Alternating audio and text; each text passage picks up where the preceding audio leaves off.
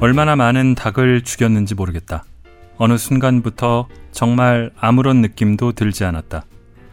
나무젓가락을 부러뜨릴 때만큼의 감정도 소모하지 않고 닭의 목을 비틀었다. 잠깐, 정말 찰나의 100분의 1 정도의 순간 동안 미안함, 불편함, 찝찝함 같은 것들이 느껴질 것 같았지만 금세 짜증과 피로에 붙였다. 이런 식이면 사람도 죽일 수 있을 것 같았다.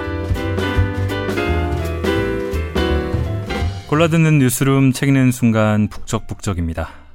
저는 심영구 기자입니다. 지난주에 이어 이번에도 르뽀 한 권을 가져왔습니다. 스타일은 많이 다른데요. 양계장과 양돈장 그리고 양견장 이런 식용 동물을 키우는 동물농장 아홉 곳에서 일하며 겪은 이야기를 책으로 담은 한승태 작가의 고기로 태어나서가 오늘 가져온 책입니다. 이 한승태 작가는 전작 인간의 조건에서 어, 꽃게잡이 배, 또 자동차 부품 공장, 비닐하우스, 그리고 돼지 농장 등을 다니면서 일한 경험담을 책으로 쓴 바 있는데요. 이번에는 이 그때 이 돼지 농장이 대폭 확대돼서 어, 닭과 개까지 포함시킨 버전이 되겠습니다.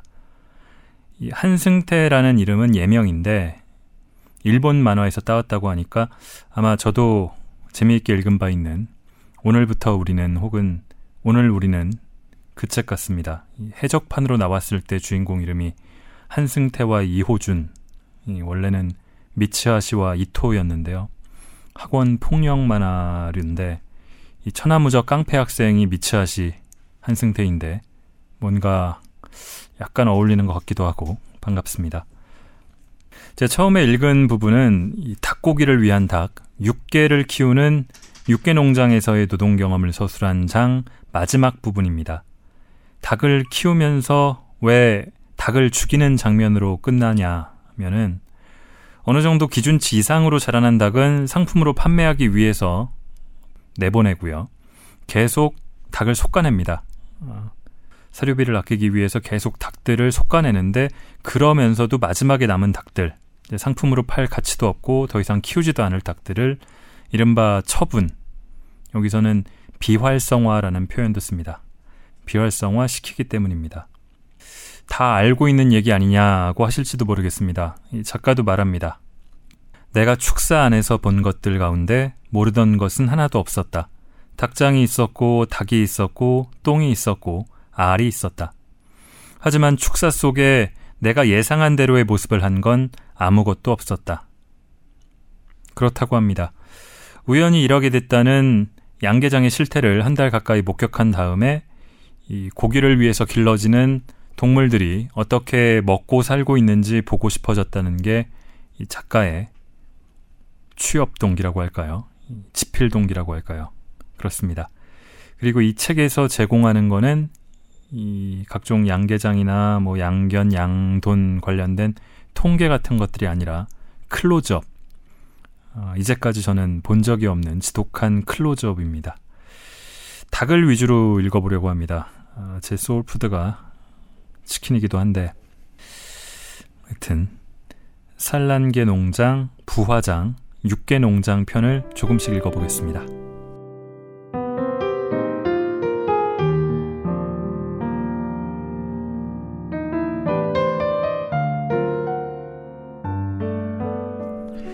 닭장이란 게 길게 보면 빵장닭이 다른 놈들 죄에다 쪼아 죽이게 돼 있는 거거든.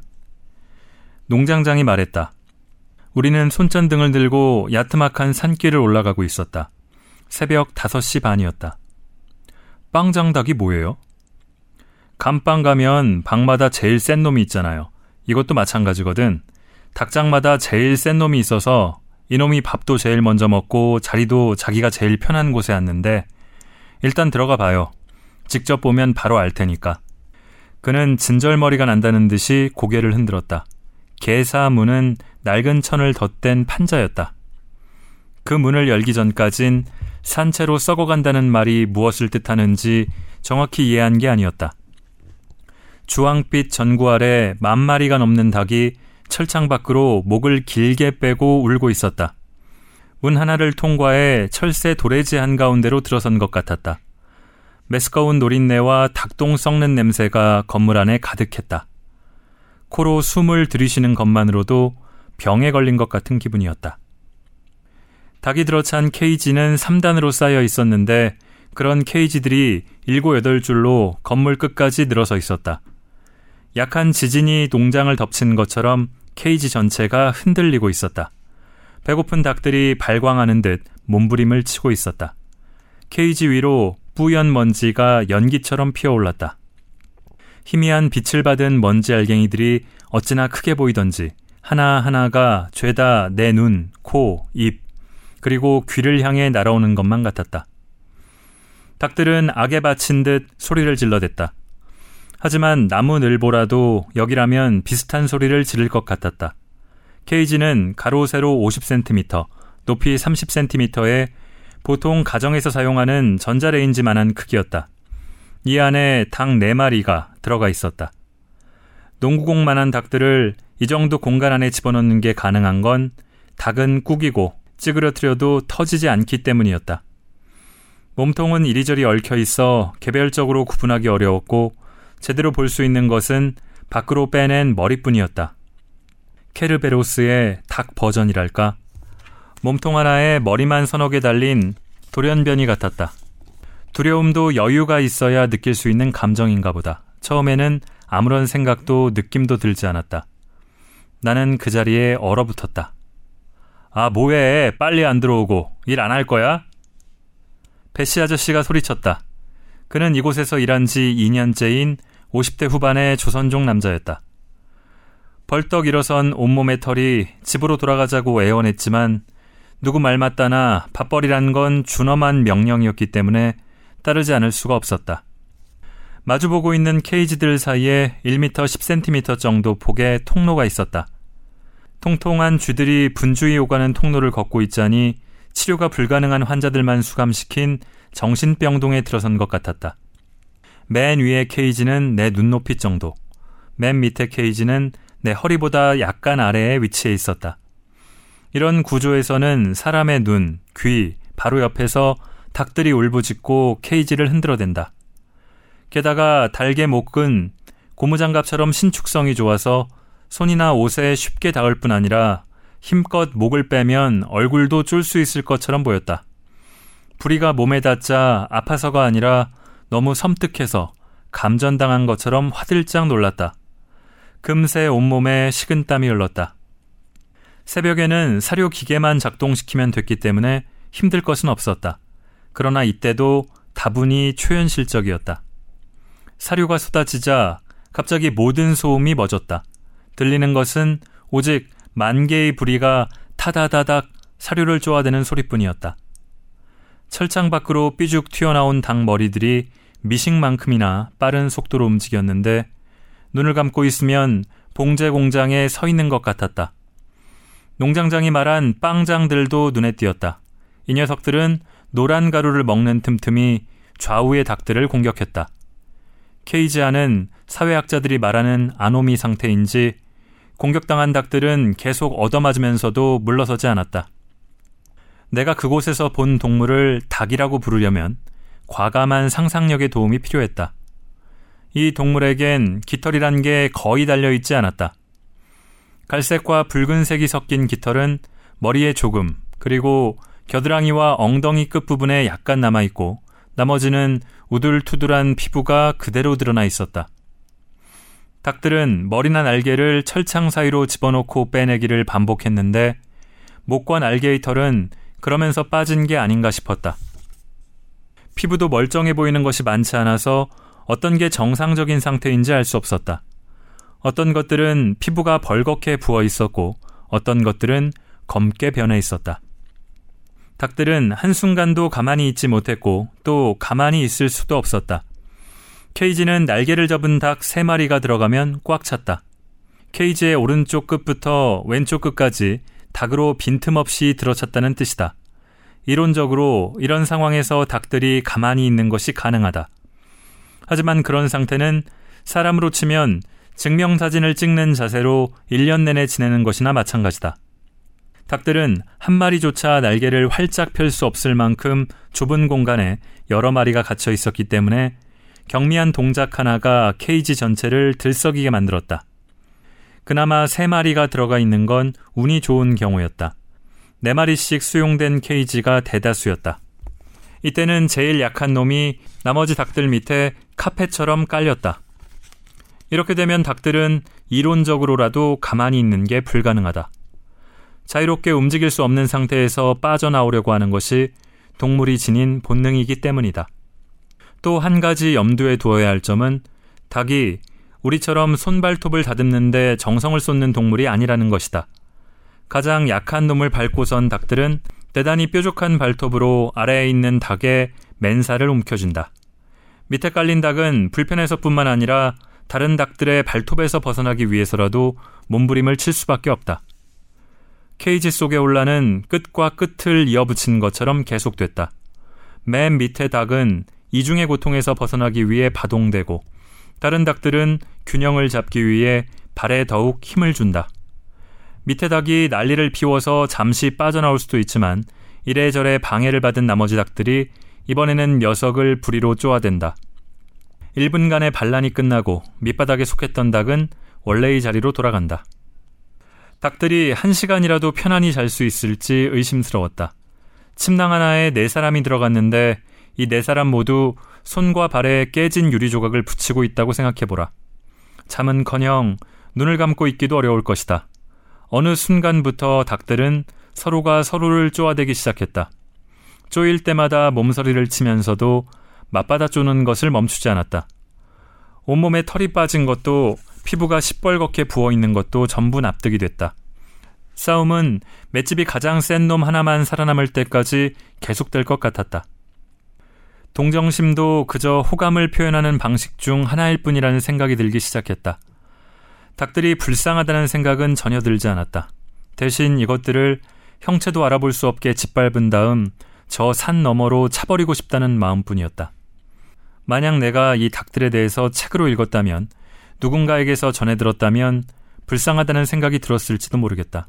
하지만 그들은 바로 내 눈앞에 있었고 너무나도 역겨워 보였기 때문에 혐오하고 두려워하는 것 말고는 다른 태도를 취할 수가 없었다. 케이지란 도구는 갇힌 쪽이나 가둔 쪽 모두에게서 최악의 자질을 이끌어내는 힘을 지니고 있었다.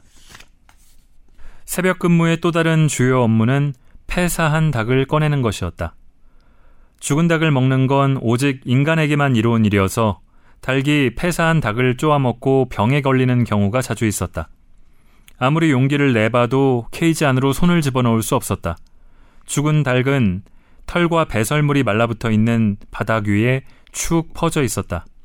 어떤 닭은 검게변에 뻣뻣하게 굳어 있고 또 어떤 닭은 붉은 빛을 띤 채 물풍선처럼 물컹거렸다.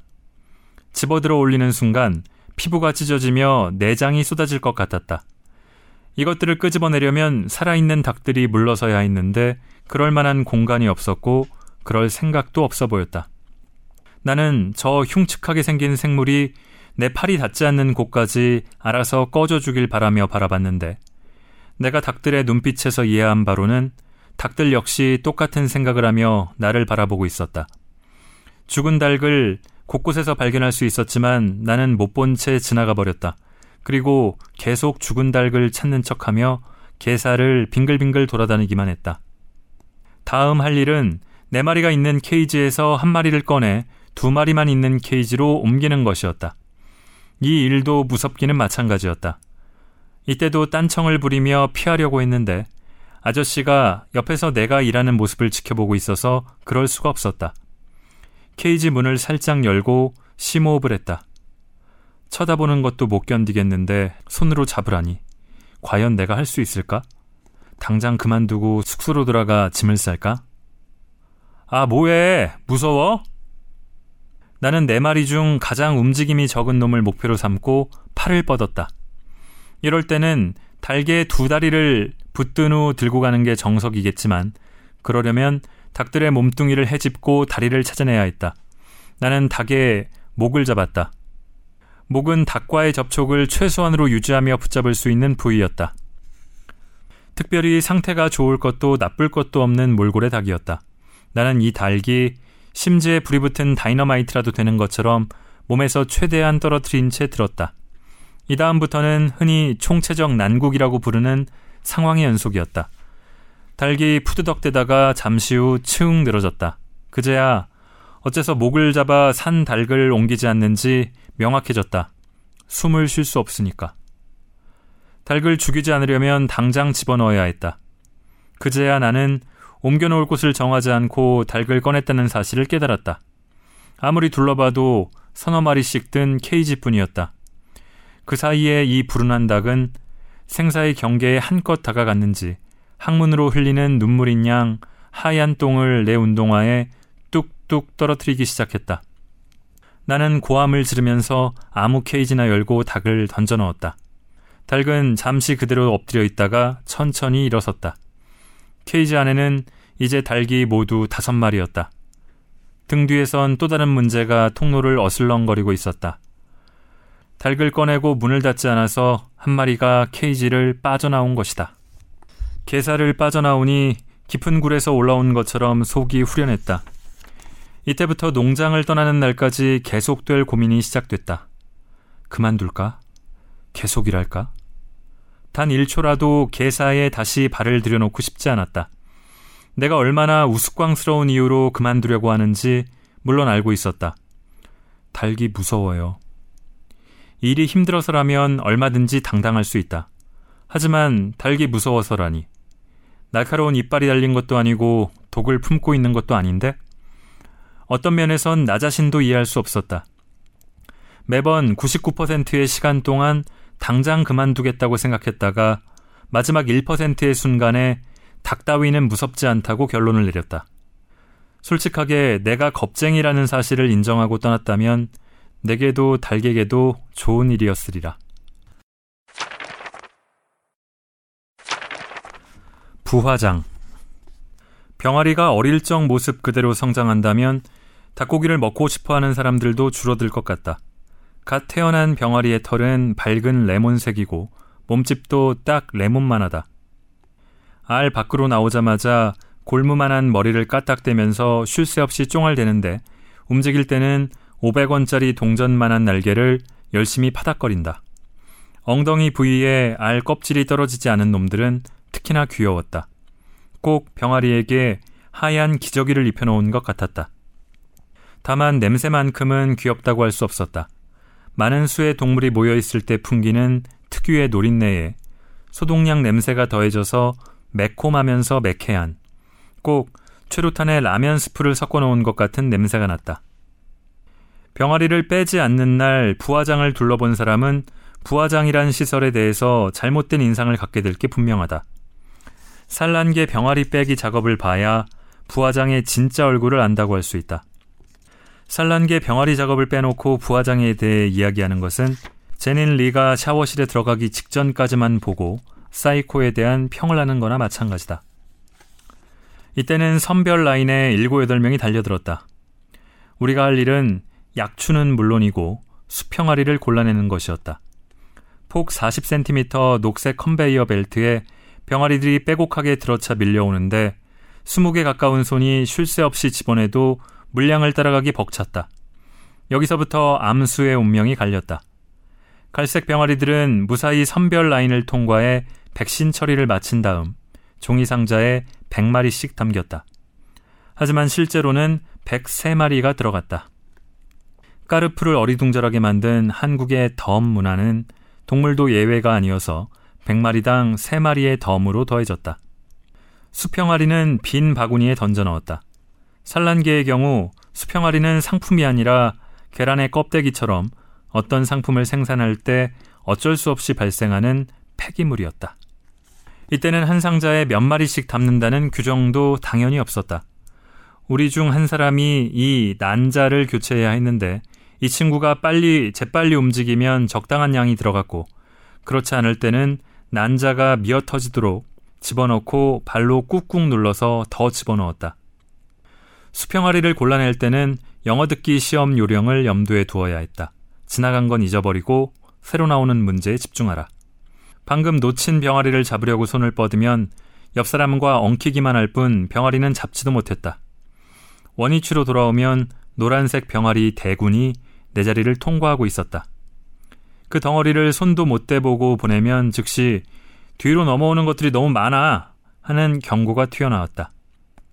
요령이 있느냐 없느냐를 떠나서 이 일은 어떤 사람도 처음부터 잘할 수 있는 것이 아니었다. 신입 직원은 누구나 병아리를 한 마리씩 몸통을 잡고 들어 바구니에 살짝 내려놓는다. 그러는 사이 수십 마리의 병아리들을 놓치게 되는데 내 앞으로 지나가는 걸 다 잡지는 못해도 눈에 띄게 줄여놓는 것이 원칙이었다.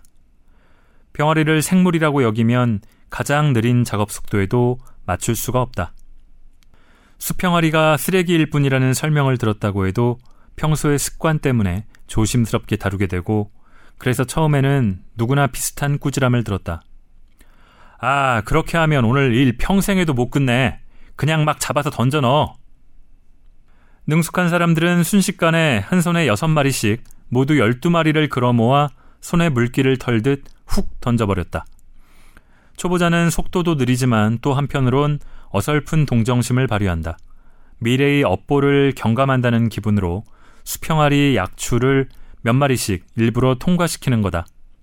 결과적으로 아무런 의미도 없는 행동인데 일단 다른 직원들이 빠짐없이 곤란할 뿐 아니라 이런 것들이 많아지면 관리자들이 기계를 멈추고 라인을 완전히 정리한 다음 작업을 시작했다. 부화장으로선 수평아리를 제거하는 것이 흔히 말하는 식으로 고객과의 약속에 해당하는 문제였기 때문에 철저를 기할 수밖에 없었다. 나중에는 혼나는 게 싫어서 내가 더 악착같이 곤란했다. 처음에는 병아리들이 컨베이어 벨트에 실려오는 모습이 그렇게 기이해 보일 수가 없다. 에스컬레이터에서 장난치는 꼬맹이 마냥 벨트 위에서 방향을 거슬러 뒤뚱뒤뚱 뛰어다니는 동물이 자동차 부품이나 드라이버처럼 컨베이어 벨트 위에 올려져 있는 모습을 보고 있으면 누군가 아주 비싼 장난을 치고 있는 것 같다. 도무지 이 광경이 익숙해지지 않을 것 같았다. 하지만 익숙해지고 아니고가 중요한 게 아니었다. 이것이 컨베이어 벨트 작업의 가장 파괴적인 영향력이 아닐까 싶은데 일을 하다 보면 그냥 아무 느낌이 없어진다. 내 손으로 하는 행동인데 어떠한 실제감도 느껴지지 않는다. 수백 마리일 때는 병아리들이 지나가는 거지만 수천 마리일 때는 삑삑대는 인형들이 지나가는 거고 수만 마리일 때는 노란 털뭉치들이 지나갈 뿐이다. 컨베이어 벨트에는 어떤 감정이건 그것이 얼마나 강렬했건 순식간에 무뎌지게 만드는 힘이 있었다. 어느 순간부터는 유체이탈 상태가 된다. 내가 한승태라는 사람으로 존재하는 게 아니라 병아리 집어내는 동작을 반복하는 어떤 사물의 시선으로 주위를 바라보고 있다는 기분이 든다. 내가 집어들어 올리는 것이 살아있는 동물임을 느끼지 못하고 그것들을 버린다는 게 어떤 의미인지 와닿지 않았다. 아니, 의미 자체가 존재하지 않았다. 작업이 끝날 때쯤 내가 신경 쓰는 것은 단 하나. 병아리 똥 때문에 장갑이 축축하다는 것 뿐이었다. 걸러낸 병아리들은 이런저런 불합격자들과 함께 쓰레기장으로 옮겨졌다. 쓰레기장에는 4.5톤짜리 덤프트럭이 세워져 있었다. 이 트럭에 실린 녹색 컨테이너에 병아리들을 버렸다. 양계업계 용어로 폐기를 앞둔 병아리들의 몰골은 비참했다. 병아리는 물에 젖으면 털이 작은 갈래로 뭉치면서 속살이 환히 드러나는데 빨간 피부에 노란색 가시가 돋은 모습이 된다. 수평아리들을 가득 담은 바구니들은 10단 높이로 쌓았다. 마구잡이로 쌓았기 때문에 바구니의 층과 층 사이에 끼어 눈이나 내장이 튀어나온 채 죽어있는 병아리들이 질비했다. 병아리의 눈알은 푸른빛이 도는 검은색에 크기가 손톱만한데 꼭 눈구멍에 블루베리가 매달려 있는 것 같았다. 바구니를 테두리의 홈에 맞춰 쌓지 않으면 위의 무게가 고스란히 내부의 병아리들에게 전해진다. 그렇게 오래 놔두면 깔린 병아리들은 앞찾기로 모양을 낸 것처럼 커다란 덩어리로 뭉쳐졌다. 병아리들이 한 마리 한 마리의 경계도 알아볼 수 없을 만큼 엉겨붙어 있었는데 얼마나 세게 눌렸던지 바구니의 촘촘한 격자 무늬마저 살덩어리에 그대로 찍혀 있었다. 그런데 놀랍게도 여전히 살아있는 병아리가 있어서 살덩어리 속 어딘가에서 약하게 삐약대는 소리가 울렸다. 그런 바구니를 뒤집으면 거대한 살덩어리가 마치 스팸 한 캔을 통째로 빼낸 것 같은 모양으로 퍽 소리를 내며 떨어졌다. 구역질 나는 광경이었다. 바닥에는 병아리 한두 마리가 달라붙어서 떨어지지 않았다. 이런 녀석들은 껌처럼 납작하게 찌부러져서 피부를 통해 몸속 장기의 윤곽을 가늠할 수 있을 정도였다. 살아남은 병아리들은 컨테이너 바닥에서 계속 삐약거리며 돌아다녔다. 그 위로 계속해서 병아리들을 쏟아부었다. 우리는 쉬지 않고 계속 병아리를 쏟아붓고 또 붓고 계속 부었다. 그래도 뒤를 돌아보면 병아리로 가득한 바구니들이 내 키보다 높이 쌓여 있었다. 금세 바닥이 가득 차고 병아리들 위로 병아리들이 쌓이기 시작했다. 갓 태어난 병아리들 속에서 헤엄치고 싶어하는 정신 나간 귀족의 수영장을 준비하는 것 같았다. 병아리를 다 버리고 나면 그 위에 무정란을 버렸다. 사나흘 동안 쌓아둔 무정란도 병아리만큼 많았다. 병아리들 머리 위로 녀석들의 몸집만한 알들이 폭격처럼 쏟아졌다. 알을 맞은 병아리는 잠시 동안 움직이지 못했고 주변에 있던 병아리들은 떨어지는 알을 피해 컨테이너의 벽 쪽으로 도망쳤다. 병아리들은 다른 놈들의 머리와 몸을 밟고서 조금이라도 멀리 떨어지려고 발버둥쳤다. 압이 교환으로 시작해서 아수라장으로 변해가는 광경이었다. 금산에서 학습한 덕분인지 바라보는 동안 이상하게 무심하기만 했다. 내 눈에는 노란색 카펫이 꿈틀거리는 것처럼 보였다. 유일하게 현실감이 있었던 것은 소리였다. 한글로는 삐약삐약이라고 밖에는 표현할 수 없는 소리였지만 평상시에 기계적으로 내뱉는 소리와는 분명하게 달랐다. 이 앙증맞은 두 음절짜리 음성어로는 내게 전해졌던 공포와 두려움을 조금도 담아내지 못한다. 그러려면 이 단어의 머리에 가시관을 씌우고 과다 출혈로 쓰러질 때까지 채찍질을 해야 한다. 병아리들을 보고 있으면 아니 그 노란 털뭉치의 바다를 보지 않더라도 그 소리에 담긴 듣는 사람을 불안하게 만드는 진동을 느낄 수 있었다. 문득 삐약 소리가 비명일 수도 있겠다는 생각이 들었다. 무정란을 버린 다음에는 알 껍질을 버렸다. 청소하면서 발생한 모든 알 껍질과 쓰레기를 작은 덤프 트럭에 담은 다음 마지막으로 이 트럭의 내용물을 병아리들 위에 쏟아부었다. 쓰레기 더미가 쿵 소리를 내며 떨어지고 나면 삐약 소리는 현저하게 줄어들었다. 그렇지만 놀랍게도 이 시점에도 무너진 건물 잔해 속에서 들려오는 아기 울음소리처럼 컨테이너 깊숙한 곳 어딘가에서 삐약삐약 소리가 울려왔다. 장대리에게 병아리를 맨 마지막에 버리면 안 되냐고 물어봤는데 그럴 수는 없다고 했다. 그렇게 하면 트럭이 처리장으로 이동하는 동안 병아리들이 밖으로 빠져나올 수 있기 때문이었다. 그의 설명에 따르면 병아리들과 그 부산물은 잘게 갈아서 흙과 섞은 다음 비료로 사용한다. 하지만 병아리들이 산채로 갈기갈기 찢겨 죽는다고 생각할 필요는 없었다. 병아리들에게 호의적으로 작업이 진행된 건 이게 거의 유일하다고 할 수 있는데 공장이 멀어서 대부분 도착하기 전에 질식해 죽었다. 신은 자신이 창조한 모든 생명체에 대한 계획을 가지고 있다는데 수평아리도 예외는 아니었다. 문제는 이 양반이 하는 일이 대개 그렇지만 계획을 세우기는 하는데 그게 어떤 계획인지에 대해선 좀처럼 고민을 안 한다는 거다. 육개 농장 내 일이 닭을 키우는 거라고 생각했는데 그거야말로 착각이었다. 이곳에서 나의 보다 구체적인 역할은 닭을 죽이는 거다. 벌크통이 비기 전에 사료를 주문하는 것도 아저씨고 약을 주는 것도 아저씨고 개사 온도와 습도를 조절하는 것도 모두 아저씨다. 내가 하는 일은 폐사를 줍고 이제는 더 이상 피할 수 없게 된 못난 이들을 도태시키는 것뿐이다. 병아리가 아무리 작아도 목이 아무리 부드럽게 찢어진다고 해도 살아있는 동물을 죽인다는 느낌이 사라지진 않는다. 그 느낌은 목을 비틀 때가 아니라 그 녀석이 바닥에 떨어져 날개를 퍼덕일 때 찾아온다. 닭은 살아있을 때보다 목이 끊어졌을 때 더 격렬하게 움직인다. 그 정도 힘이 있었으면 왜 내가 목을 붙잡았을 때 쓰지 않았냐고 묻고 싶을 정도로. 상품성이 낮은 동물을 죽이는 걸 도태시킨다고 부르는데 오늘 도태시킨 병아리 하나는 몸 길이가 검지 정도여서 아저씨가 봤다면 그런 놈이 아직까지 살아있었다는 사실에 분통을 터트렸을 만큼 작았다. 이 녀석은 너무 작아서 도태시켰을 때 목이 떨어져 나갔다. 떨어져 나간 머리가 검은 구슬이 두 개 박힌 노란색 골무 같아 보였다.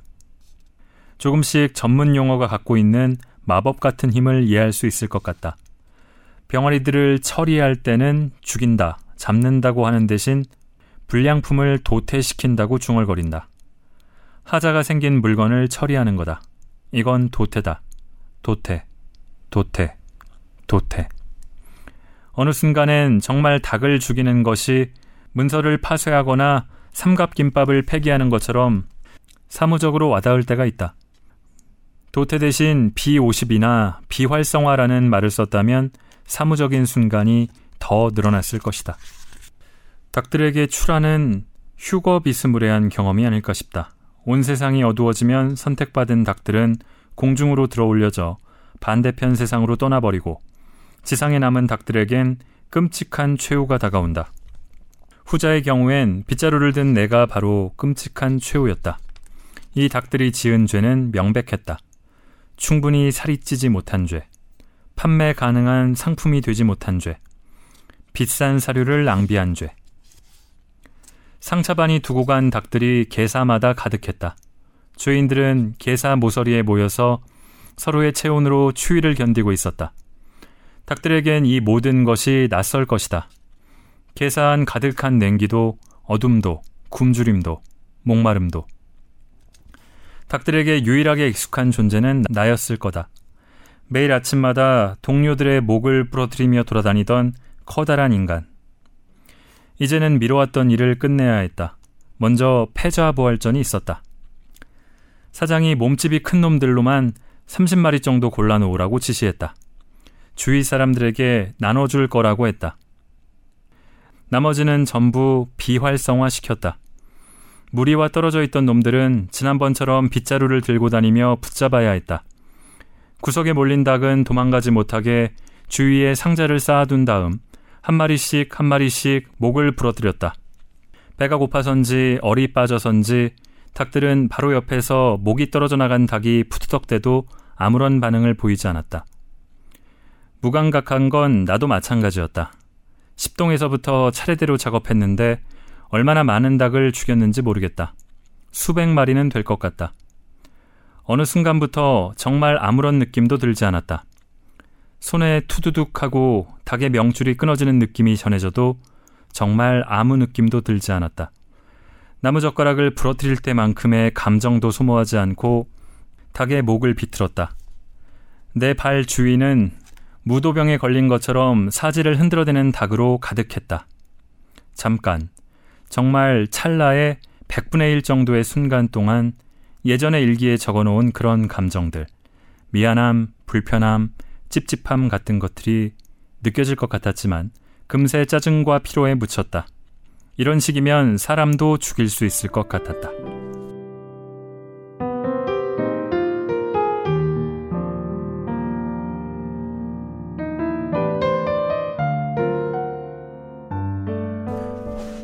자, 어떻게 들으셨나요?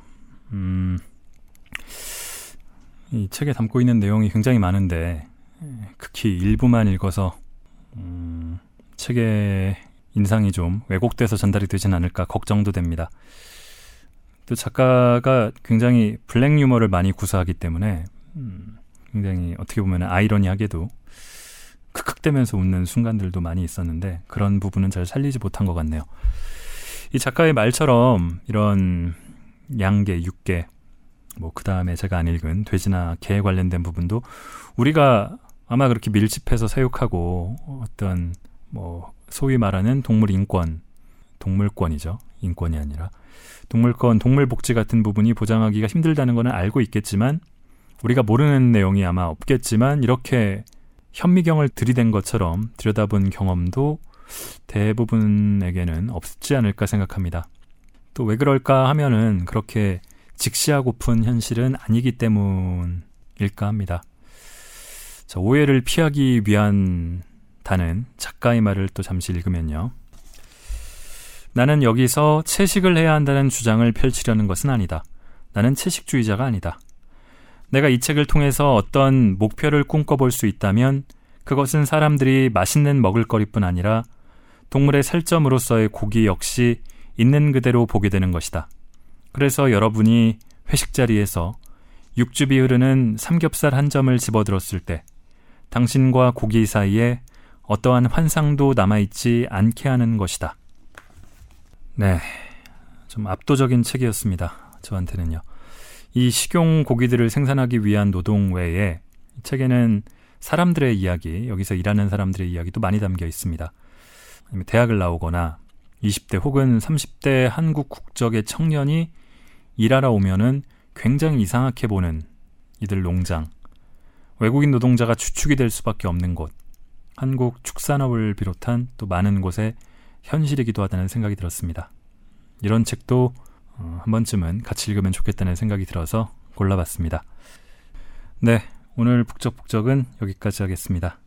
3 golden cross라고도 하고 grand cross, 뭐 super week라고 할 정도로 북미 정상회담에 선거에 월드컵 개막에 정말 정신없고 볼거리도 많고 생각할 거리도 많은 한 주가 지나가고 있는데요. 그럼 바쁜 와중에도 북적북적 또 들어주시고 성원해주신 여러분 감사드립니다. 다음 주에 뵙겠습니다.